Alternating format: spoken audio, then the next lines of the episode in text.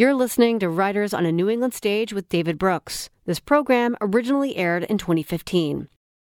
I'm Virginia Prescott. Today, NHPR and the Music Hall present Writers on a New England Stage with David Brooks, recorded live at the Music Hall in Portsmouth.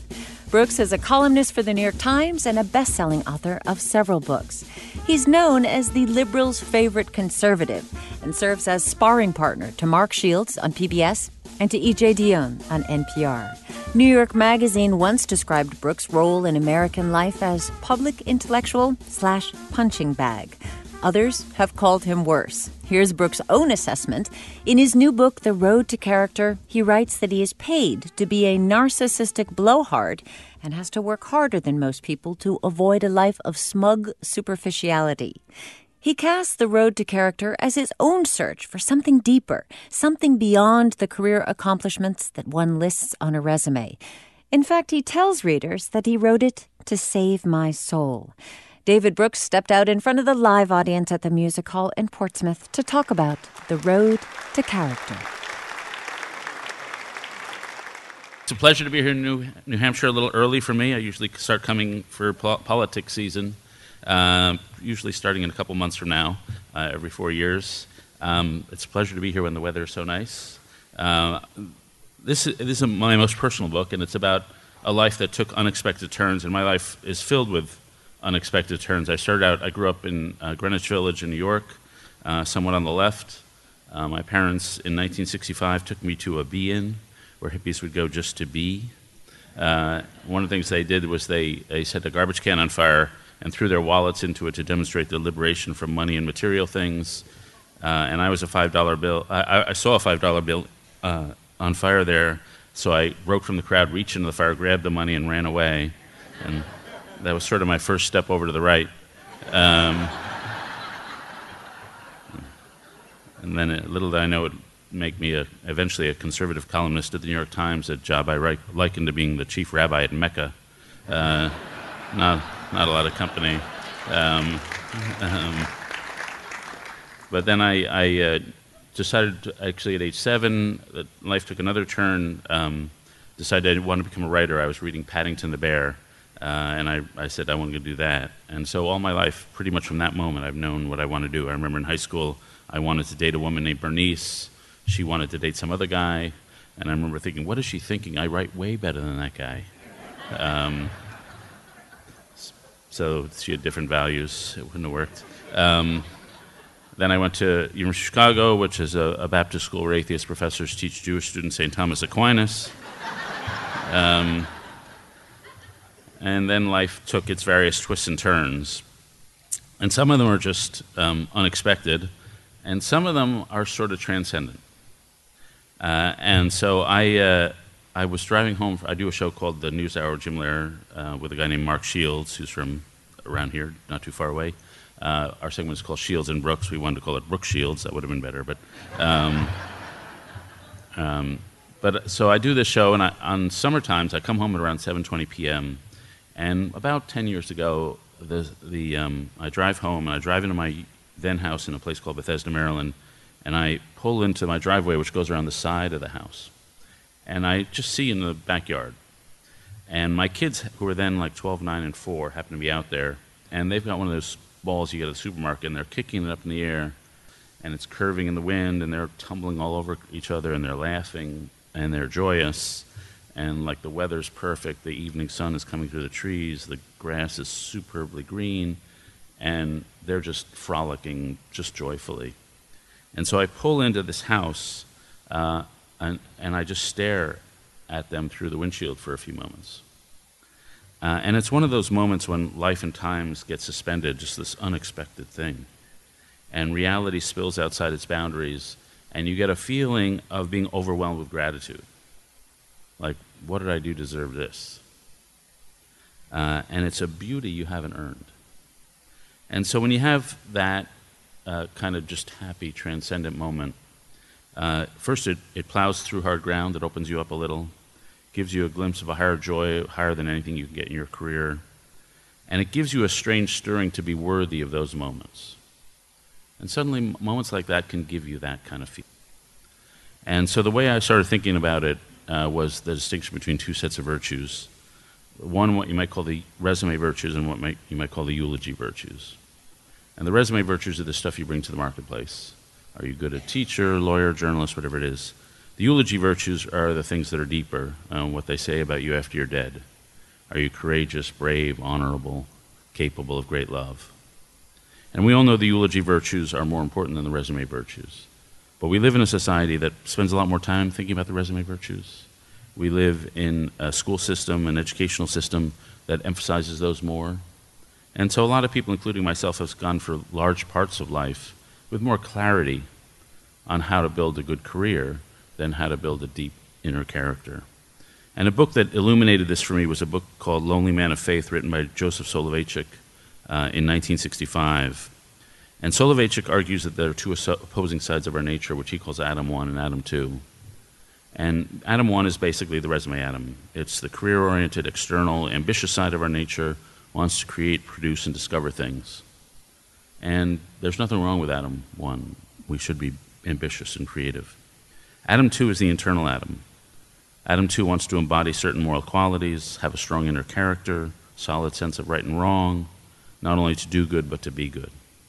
Adam 1 wants to conquer the world. Adam 2 wants to obey a calling and serve the world. Adam 1 is good at getting, achieving how to get to the top. Adam 2 is in charge of defining what your purpose is, what your life is supposed to be all about, your ultimate end. And sometimes Adam 1 and Adam 2 work together. You want to bring your moral nature to your job and vice versa. But sometimes Soloveitchik argues there's a confrontation between the two. And I'd say that confrontation can sometimes happen because uh, they operate by different logics. Adam 1 operates by economic logic, the external market logic, which is straightforward. Input leads to output, effort leads to reward, practice makes perfect. Adam 2 operates by a moral logic, which is filled with inversions and paradoxes. You have to give to receive. You have to surrender to something outside yourself to gain strength within yourself. You have to conquer your desire to get what you crave. Success leads to the greatest failure, which is pride. Failure can lead to the greatest success, which is humility and learning. In order to fulfill yourself, you have to forget yourself. In order to find yourself, you have to lose yourself. And so, as I say, we happen to live in a culture that emphasizes Adam 1. We live in a competitive culture, so you got to spend a lot of time on your career. We live in a culture of fast communications, which makes it harder to hear the quiet, still voice that comes from inside. We live in a culture where we tell ourselves how wonderful we are all the time. And it's hard to generate the humility that Adam 2 requires. We have lived for, I think, for the past 50 or 60 years with a culture that says you have a little golden in figure inside and you are good inside. You are just so good. You listen to the commencement cliches, follow your passion, be true to yourself, trust yourself. We tell our kids how great they are all the time, and, and they've believed us. And so, one of the people I wrote about is Dwight Eisenhower. When Eisenhower was nine, he punched a tree in his front yard because he, his mom told him he couldn't go out trick or treating. And he threw a temper tantrum and just punched it, and he rubbed all the skin off his fingers. Uh, and his mom was this remarkable woman named Ida Eisenhower, sent him up to his room and had him cry for an hour. And then she came up to him and recited a verse from Proverbs, which is that he who conquereth his own soul is greater than he who taketh a city. And six years later, when Eisenhower wrote his memoirs, he said that was the most important conversation of his life because it taught him that he had a weakness in himself was his temper. And he had to spend his life combating that. And so, what Ida taught her son was two things. First, the virtue of humility. Humility is not thinking lowly of yourself, it's radical self awareness from a distance. It's being able to see yourself, seeing what's good about you, and seeing what's weak about you. And second, it's the ability to confront yourself and identify your core sin and figure out ways to beat it and become stronger than you used to be. And Eisenhower spent the rest of his life more or less doing that. He, uh, we think of him as this garrulous country club guy, but that was a persona. Deep down, uh, he was angry and a hater. He spent the nights of World War II in the presidency lying awake, insomnia, anxiety attacks, drinking a lot, throat infections, spiking blood pressure. But he knew he couldn't lead that way. He had to be optimistic and confident. So he created a persona and he defeated the hatred in himself. Some of the things he did were silly. He took the names of people he hated and wrote them down in a, a piece of paper and he'd rip them up. and he became strong in his weakest spot with a great temperament. Thomas Merton wrote that souls are like athletes. They need opponents worthy of them if they are to be tried and extended and pushed to the full extent of their powers. And Eisenhower did that by confronting himself. The two more people I'll mention one is from around here Frances Perkins. She went to Mount Holyoke. Mount Holyoke had different rules in those days than most colleges do today. Here are some rules for the Mount Holyoke class of 1902. Freshmen should keep a respectful silence in the presence of sophomores. Freshmen meeting a sophomore on campus should bow respectfully. No freshman shall wear a long skirt or hair high on head before the mid year examinations. But the second thing Holyoke did was they worked on the character of their students. Perkins was weakest in chemistry, so they made her major in chemistry, figuring if you can tackle your weakest thing, you'll tackle whatever life throws at you. It also gave them incredibly heroic aspirations. They took young women in 1902, and the slogan was Go where no one wants to go, do what no one wants to do. They sent them off to Nepal, to Pakistan, to Tibet, to Africa on these mission trips. Lone women all over the world in 1902. Somebody did a survey of um, female missionaries abroad in like 1920. 25% of them were Holyoke grads. Perkins didn't go abroad. She went to Chicago, worked at a place called Hull House, then sort of drifted from job to job, looking for really a vocation. Doing good work, but not really focused. She's having tea in Washington Square Park in lower Manhattan in New York in 1913, and she hears a commotion. So she rushes out from the house she's in, looks across Washington Square, and sees a fire. She stumbled across some, one of the most famous fires in American history, the Triangle Shirtwaist Factory Fire. She sees what she thinks are bundles of clothing being thrown out of the 10th floor window. But it's like 9 11. Instead of uh, burning to death, people are choosing to jump to their deaths. And she sees 53 people go over. There's a guy helping the seamstresses across the windowsill and then dropping them. A first, a second, a third, a fourth, his girlfriend who he kisses, drops her, and then he goes over. She sees this, and that is what you might call her call within the call.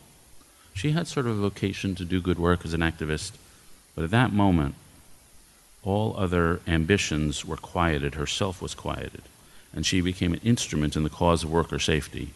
She would work with anybody, she would compromise anything to get things moving forward, and she turned herself into that instrument, and she kept that long obedience in the same direction for the next 50 or 60 years.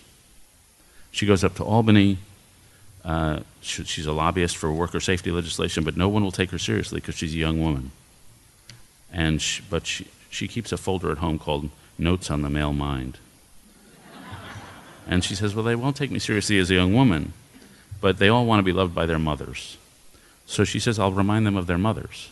She dresses like an 80 year old woman, frumpy gray dress, pearls, tricorner hat, old fashioned hairstyle, gets the nickname Mama Perkins, and becomes an awesome lobbyist, passes major piece of legislation, then goes to work for Franklin Roosevelt, Secretary of Labor, first woman in the cabinet, and the godmother of the New Deal, Social Security, and really leads an awesome life. And so she is the, uh, she's an example of how you choose a vocation. We tell college students, find your passion, look inside yourself. Well, studies have been done, 80% of college graduates don't have a passion. And what Perkins discovers, you don't look inside yourself, you look at the world. It's not what do I want from life, it's what is life asking of me to do? What problem do the circumstance present that, I, that needs solution that I can solve? And so an external source of vocation, not internal. And so the last person I'll mention was a guy named Augustine, famous theologian, fourth century. He had a mom named Monica who was the helicopter mom to beat all helicopter moms. And so she was like surrounding him, telling him what to do every second, who to marry, who not to marry, what to think, what not to think, what career to go into, what career not to go into. He wants to get away, so he gets on a boat, heads for Italy from Africa. She's on the shore screaming at him. She gets on the next boat, tracks him down. And this goes on for decades conflict. Finally, at the end of her life, he's had his conversion, which he writes about in the Confessions she's 56, and she goes up to him one day and say, You know, all I wanted all my life was you to be a certain sort of man and a certain sort of Catholic. And you've become that. So I'm ready to go. My work here is done. And she does die nine days later. And he describes their final conversation, which he describes their voices mingling sweetly. We came to our own minds and went beyond them into the realm of pure spirit. And there's this sweet conversations. They're talking about the past and the future. And he's got a long sentence. And the sentence is hard to understand, but it repeats a certain word. And the word is hushed. So he says the sound of the trees was hushed, the sound of the wind was hushed, the sound of the birds was hushed, the sound of our voices was hushed, the sound of our hearts was hushed. And you get a sense of this moment of tranquility and just gratitude for each other. And Adam 1's ambitions are never satisfied, there's always something out there. But Adam 2's ambitions, were, which are achieved with other people against yourself, ends up in this tranquility and this gratitude. So everybody seems to embrace you and cheer you on, and you radiate with this glow. And the people in the book had it by the end. And I hope most of us will get a taste of it at some point in life. Thanks.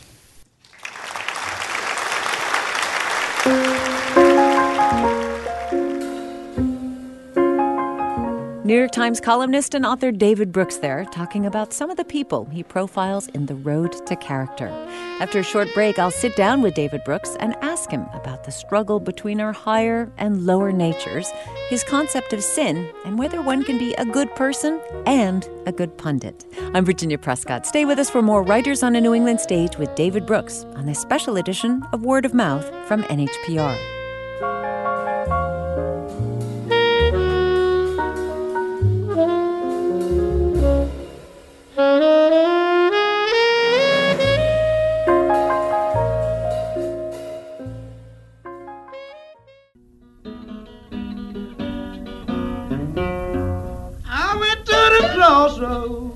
I'm Virginia Prescott, and this is Writers on a New England Stage, recorded live at the Music Hall in Portsmouth, a co production of NHPR and the Music Hall.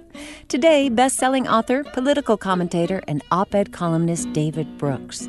Although a favorite among liberals, Brooks's advocacy for traditional views of morality, marriage, and other social norms make him a champion among conservatives as well. His book, The Road to Character, sets out a bipartisan challenge. Brooks charges that our culture has been overtaken by competition to succeed so fierce that it's become all consuming. He admits his own natural disposition to shallowness and argues that we need humility, sympathy, and honest self confrontation to build character and discover a deeper purpose for our lives. He admits his own natural disposition to shallowness and argues that we need humility, sympathy, and honest self confrontation to build character and discover a deeper purpose for our lives. I sat down with David Brooks to talk and take questions submitted by the live audience at the Music Hall in Portsmouth.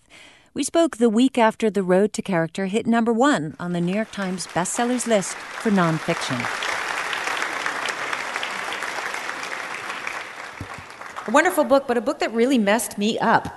I have to say. I mean, a lot of questions about whether the insides match the outsides and am I responding to my calling and am I demonstrating character? And I wonder about for you. Did it mess you up to write this book? Uh, well, writing it, uh, you know, I wasn't in the in the um, middle of some moral crisis. I wasn't like flat on my back in some midlife crisis.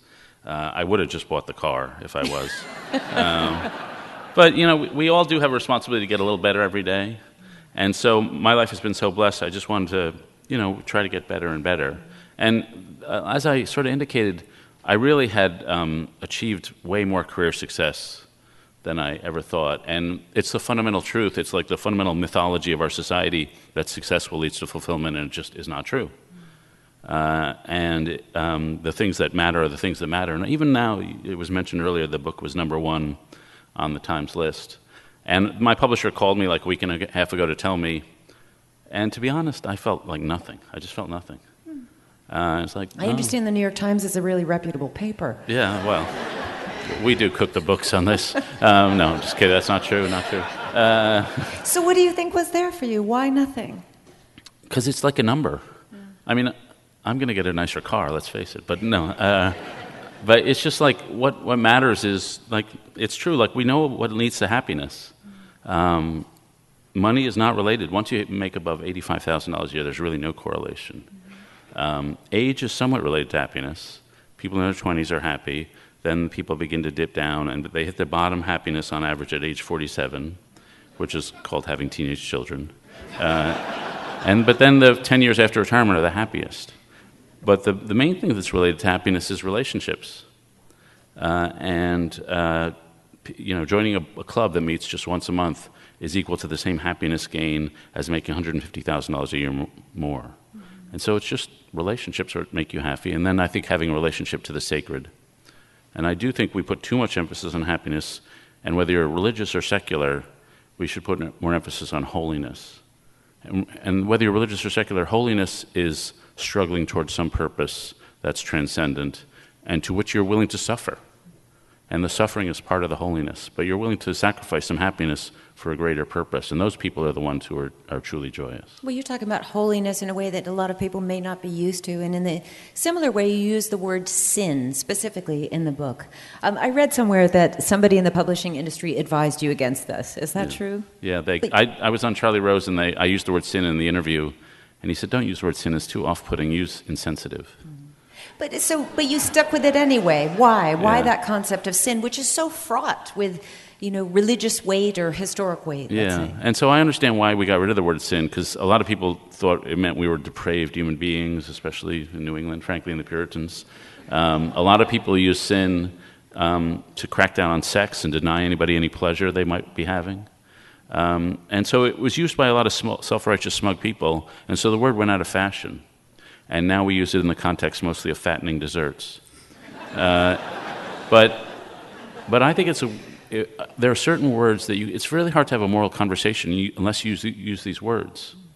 And soul, virtue, sin is one of them. And what I like, the, I like the word sin first because it reminds us that life is a moral drama. It's not just success or failure. There are moral stakes, and that when you make virtuous decisions, good decisions, you're turning a core piece of yourself into something stronger.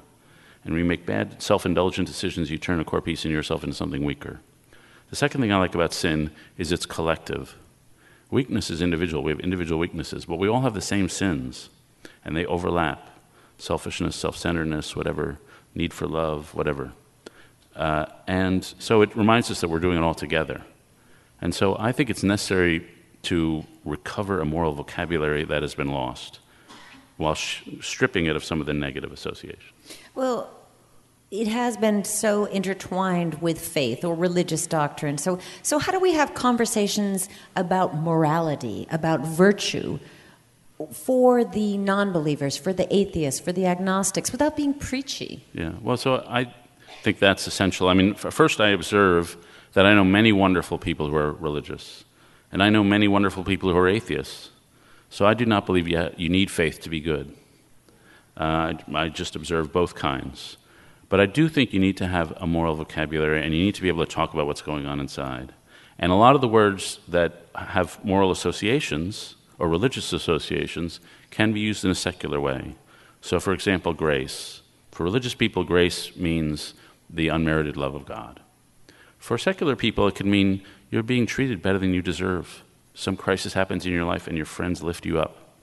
And they treat you better than you deserve. You've loved better than you deserved. And it's useful to have that concept. The word sin, for example, my favorite definition of sin is disordered love. So we all love a lot of things, and, but we all know that some loves are higher than others. We know that our love for the truth should be higher than our love for money. But some people lie to get money, and we know they've done something wrong. That's sin.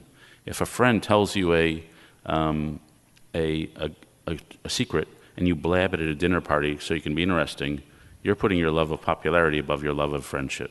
And we all know that's wrong.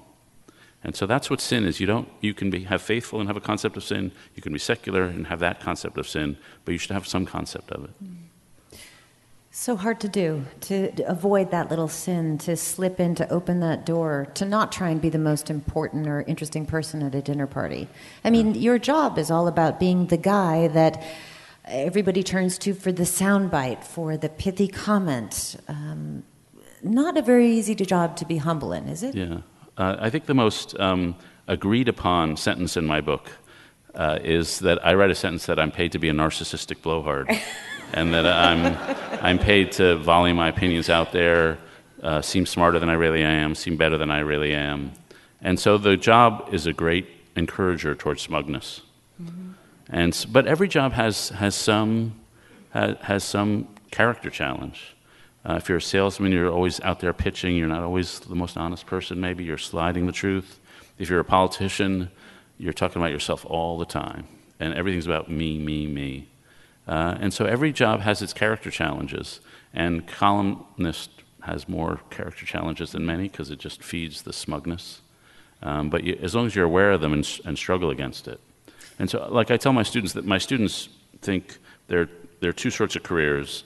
The noble but poor Teach for America career will lead to mom and dad's couch for the rest of their life. And then the, the, um, the sellout careers of iBanking and consulting. Yeah. And I say, you know, I know heroes and schmucks in both worlds. It's, it's a matter how you lead your life, not necessarily what career you go into. Right. Yes, it's a small d democratic opportunity, this process of building character. Mm. But what is to motivate somebody, you know? Um, what urges a person to consider a calling and character if they haven't even met their basic needs? I mean, you're a really successful man. Right. You're a worldly man. Yeah. So one, the other thing I observe is that the world is filled with very poor people who are desperate to have lives of meaning. And the churches, mosques, and synagogues around the world are filled with these people.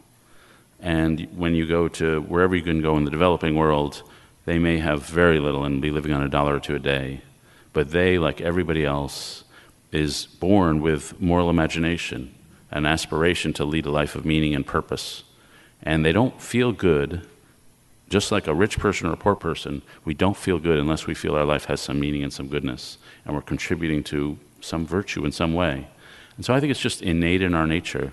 And I think it does not have anything to do with uh, income. I don't think it has anything to do with age.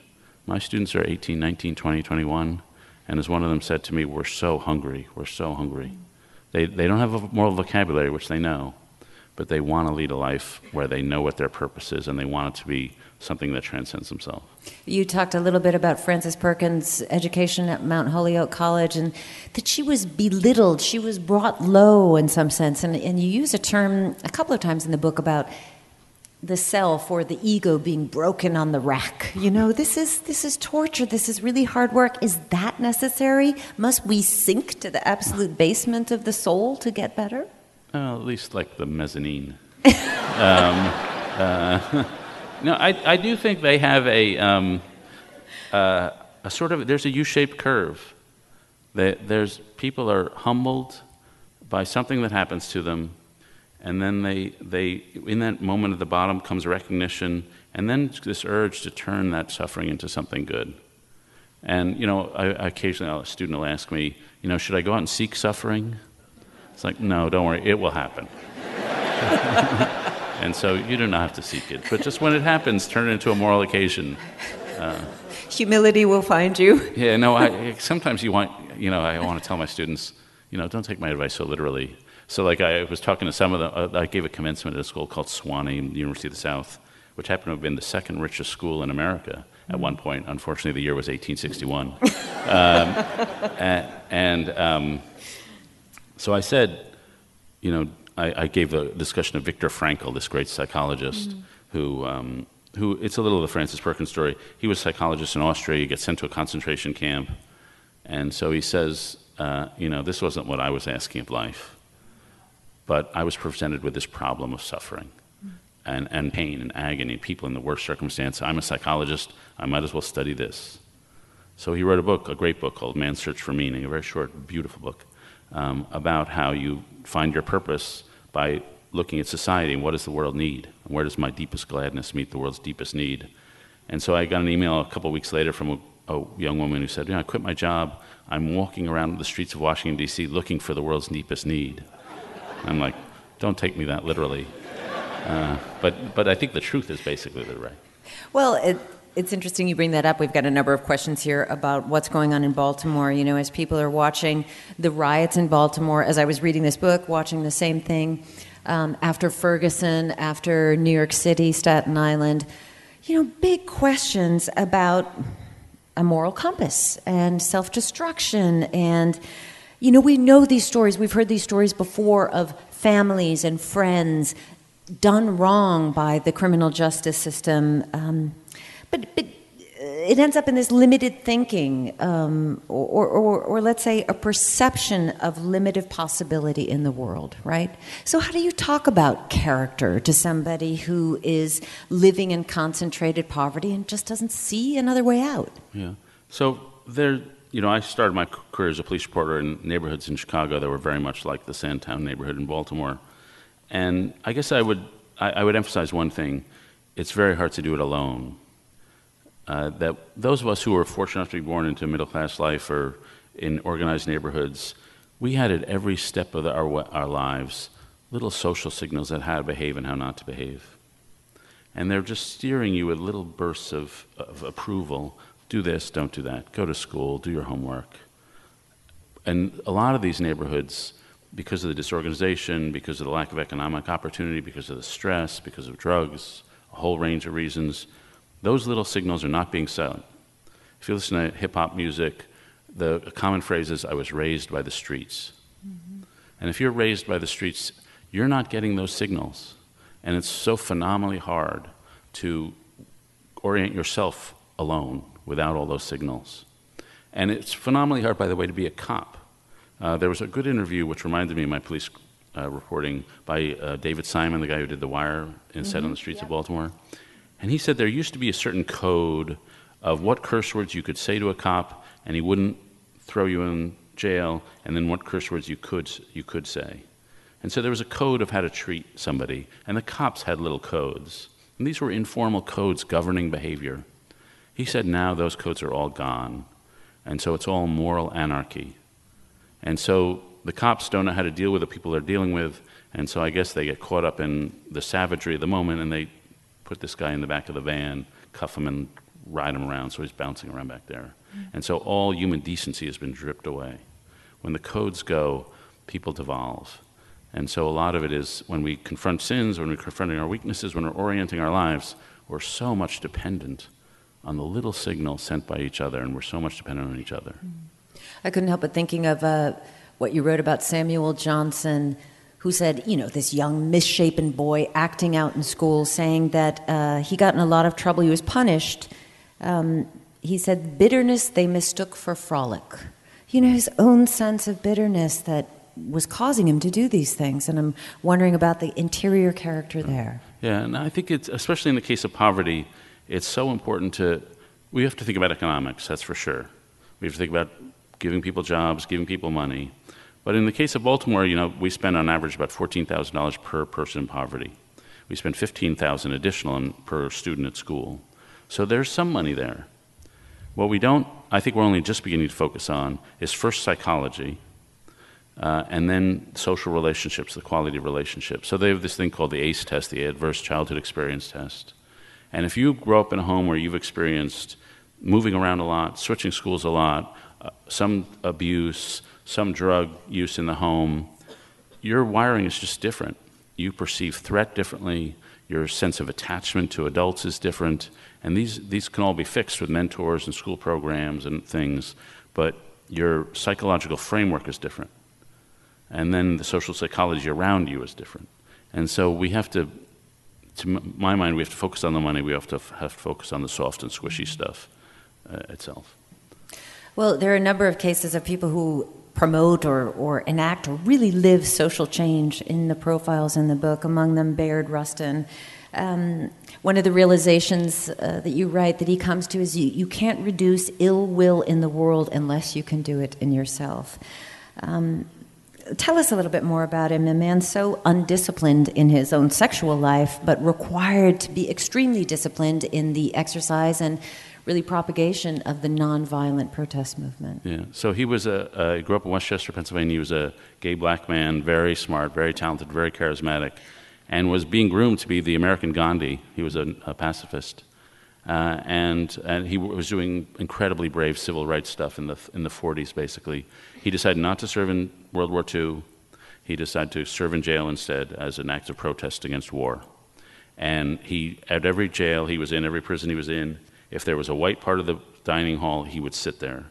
Uh, if there was a white part of the bus, he would sit there, and they would beat him and he'd break his jaw, and he would just sit there and accept it. And in many ways, he was so heroic. But he was also very vain and a bit egotistical and very um, unkind to his boyfriends. And a lot of betrayal, a lot of uh, sleeping around, his boyfriend's objecting. He eventually gets arrested uh, for uh, vice charges, and this is, you know, being gay in Pasadena, California in the 1950s. And forever after, he can no longer be the American Gandhi. He can't be out front because of the vice charges and other things. And so he has to go in the background. And so this very egotistical man has to realize if I'm going to serve the cause of civil rights, I've got to be in the background. And so he serves Martin Luther King as author and advisor. He serves Philip Randolph, the great civil rights leader. He organizes the March on Washington. And he, it's a, he conquers his own vanity, his own ego, and eventually discovers a way to have stable relationships with his boyfriends. Uh, and so it's, a, it's, again, a story of someone who was out of control, greatly talented, remained greatly talented, but got himself constant and integrated and self serving. And he was sort of pushed out of the limelight. George Eliot, as you mentioned, pulled herself out, you know, made this choice to join her lover, George Lewes.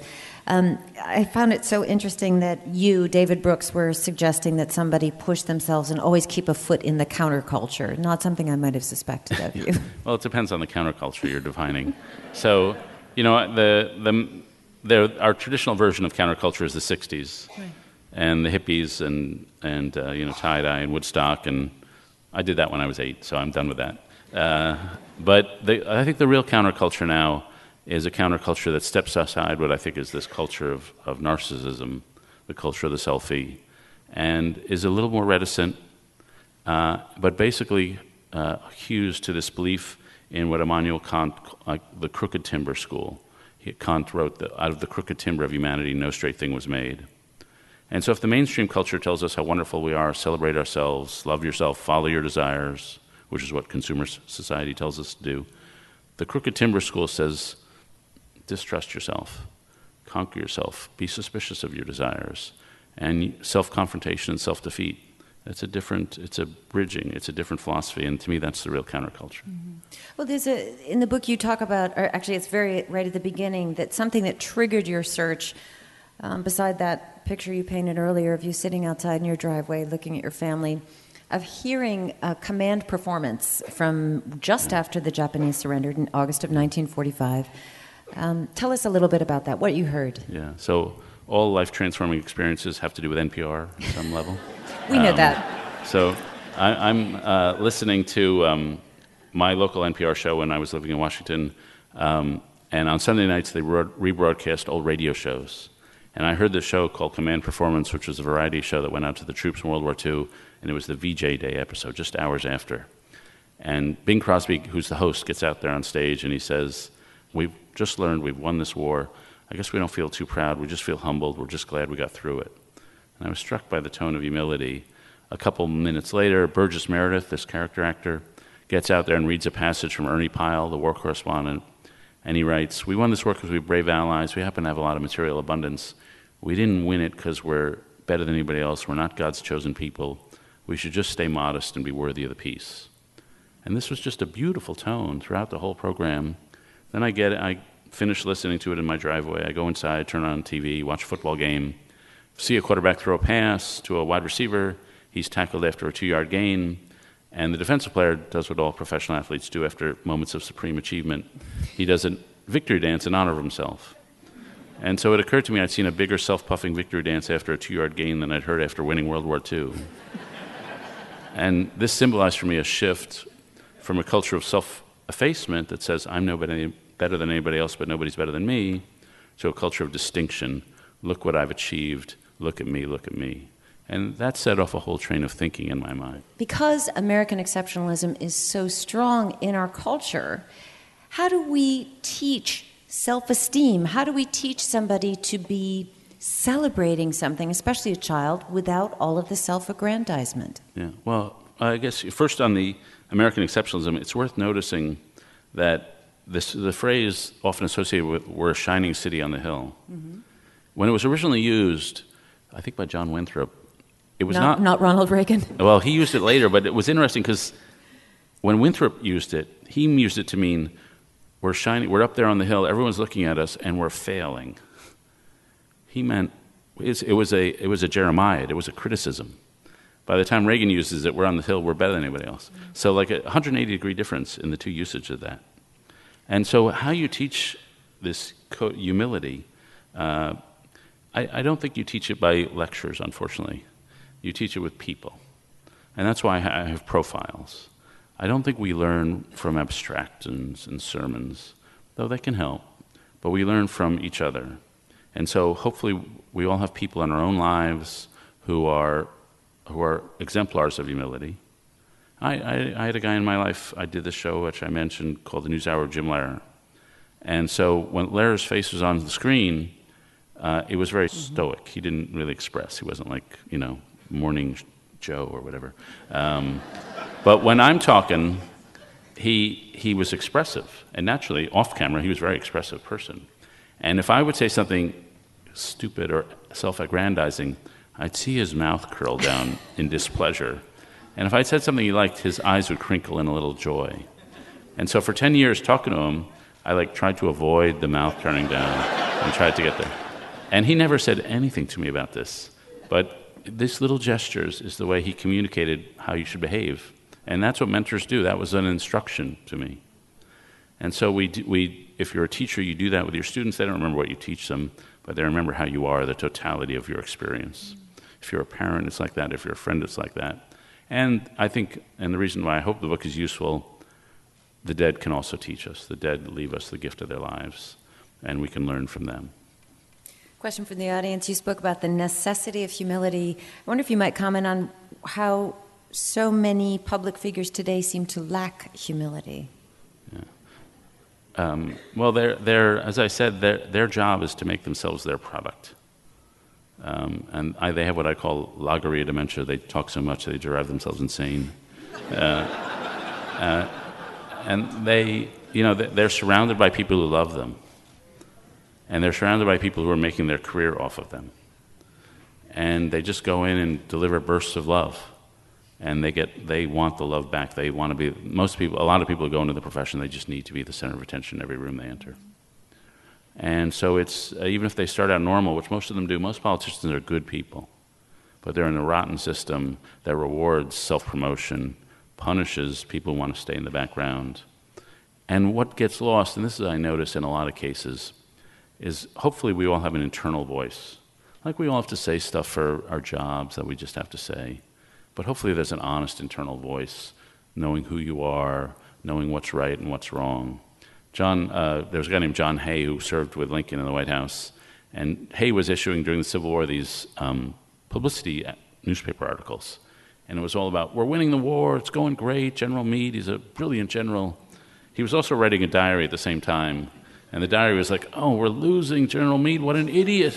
And so, like, it's totally the opposite. But you've got to be able to keep that internal voice. And I find a lot of the politicians, somehow that's been hollowed out. They've begun to believe their own propaganda, so the external voice is all they got. But it's not just politicians, as you make the point that we are all managing our own brands now. We're all broadcasting this exuberant version of ourselves to the rest of the world. So, so what does this encourage in us? We become these kind of approval seeking machines. Yeah, well, I think, I think that's, I mean, it's natural to want to be loved. It's natural you're on Facebook or Twitter or Instagram to want to get liked. Uh, and I'm not against being on Facebook, I'm on Facebook. Um, but I, am just asking for uh, people and myself too to say, okay, I, I, get pleasure out of this. I get pleasure, I'm on stage, the lights are on. Mm-hmm. But what, what's the threat here? And how can I try not to be turned into a, the sort of you know, self puffing person that I don't want to be. And when I talk about those ladies in Frederick, they're not doing, they, you know, they're not affected. Maybe they're probably on Facebook, but they've got a beautiful joy and holiness to them. And that's, you know, that's what you want. Question here Are you really a conservative? Say it ain't so.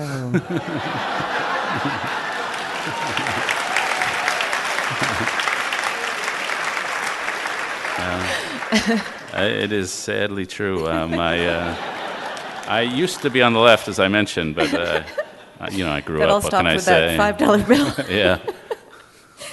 Well, okay, so you're talking about big, huge goals, you know, humility, self confrontation, pursuing a life of integrity, trying to be a better person. Now, how do you live that day to day to day? I mean, reading a book like this inspires it, but how do you keep it alive?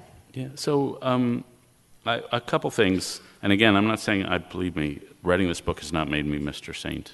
Um, I think, one, it's, I found it useful to have a spiritual book going at all times some book that lifts you out of the day to day events and gets your mind focused up there.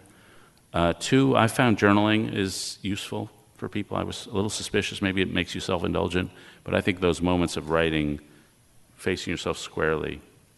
Third, I have a friend whose his sin uh, is hardness of heart. He's a very busy guy, and people are always coming to him with the problems, but he's thinking, oh, what's my next appointment? Or he's in a meeting thinking, well, instead of really listening to other people, he's thinking what he can say that'll make him look clever. And so he lies in bed each night and he thinks, well, how did I do today on this hardness of heart problem? Yeah. And so he says, tomorrow I'll try to do a little better. And so I think it's, it's that sort of thing. Uh, and then I do think it's useful to gather with friends and try to have a, you know, a discussion group, whether it's a book club or some other discussion group or just a dinner group, where you try to talk about some of these things. Uh, how do you get a vocation? Uh, how, do you, how, do you, how do we work within institutions? How much of our own lives do we control? How do you find a purpose in life? And having those conversations is itself illuminating. And it's all about finding things to love, finding a cause to love, finding a thing to commit to. And how do you commit to things? That's actually a big problem for a lot of us, especially for my students. They have FOMO, fear of missing out. Mm-hmm. They don't, they don't, they're afraid if they commit to one thing, they'll sacrifice something else. But life is about, you know, you got to have an open mind, but the purpose of an open mind is to close on something. And they have trouble closing. We all, a lot of us do. You said you wrote this book to save your soul. Where are? How's your soul doing, David Brooks? it's like it's C minus. Uh, but no, I, I, teach at Yale. Sixty-three percent of the grades are A. So I, by that standard, uh, um, you know, I, it's. I would say being around these characters has been inspiring for me because they're like now my friends. They're like in the back of my head. You know, Frances Perkins, Dorothy Day, who I haven't mentioned, who's just transfixing figure. They're like influences in there. And so that's nice. I, I went to Monticello a couple of weeks ago, Jefferson's home. He had portraits of all his heroes on the wall. And they were like looking down on him. How you doing today, TJ? You know, doing okay? Uh, and so I would say that's been at least uplifting. At least I'm paying attention to the right things more, a little more. And as for being a better person, I'm not sure I, I'm still usually capable of doing sins of omission uh, and things I should have done better. And especially on this tour, people come up to you sometimes with something really meaningful, mm-hmm. and it's hard to be present, hard to be there. I'm, I think I'm a little better in that I was used to be not the sort of person anybody was confiding in because I was on the move. And now at least they're confiding in me. I don't always know what to say. But um, my friends and other people are more likely to confide in me. I, hopefully, I'm sending off a, a gentler vibe. uh, and so, uh, there's, you know, so if anybody wants to tell me about their love lives, I'm, I'm here for you. I'm here for you. this book could end up in the self help section. Would you be okay with that? Yeah. Well, I guess I think all books are self help books. Um, they, you should be about improvement. It's only a problem if I come to you and say, I've got seven steps to make you a saint. It's like, if I do that, that's not going to work. Uh, but if I say, here are 10 or 11 people who are really amazing, you, you, might learn something from, and it's up to you to choose what to learn. If that's self help, I'm fine with that. Mm. Well, David Brooks, before I thank you, so many other people to thank for this production today. Writers on a New England Stage is executive producer and live stage presentation director is Patricia Lynch. The producer and communications director, Margaret Talcott.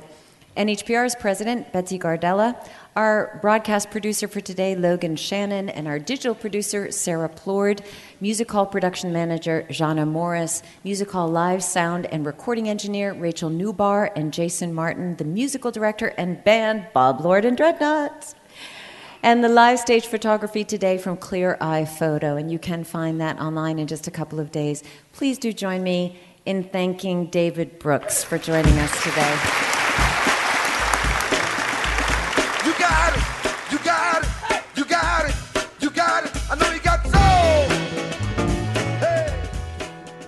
David Brooks, there, author of The Road to Character, recorded live at the Music Hall in Portsmouth for Writers on a New England Stage, a co production of NHPR and the Music Hall in Portsmouth.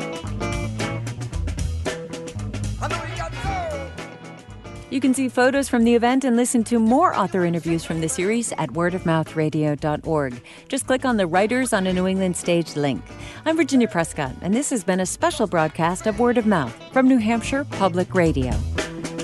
I know you got gold.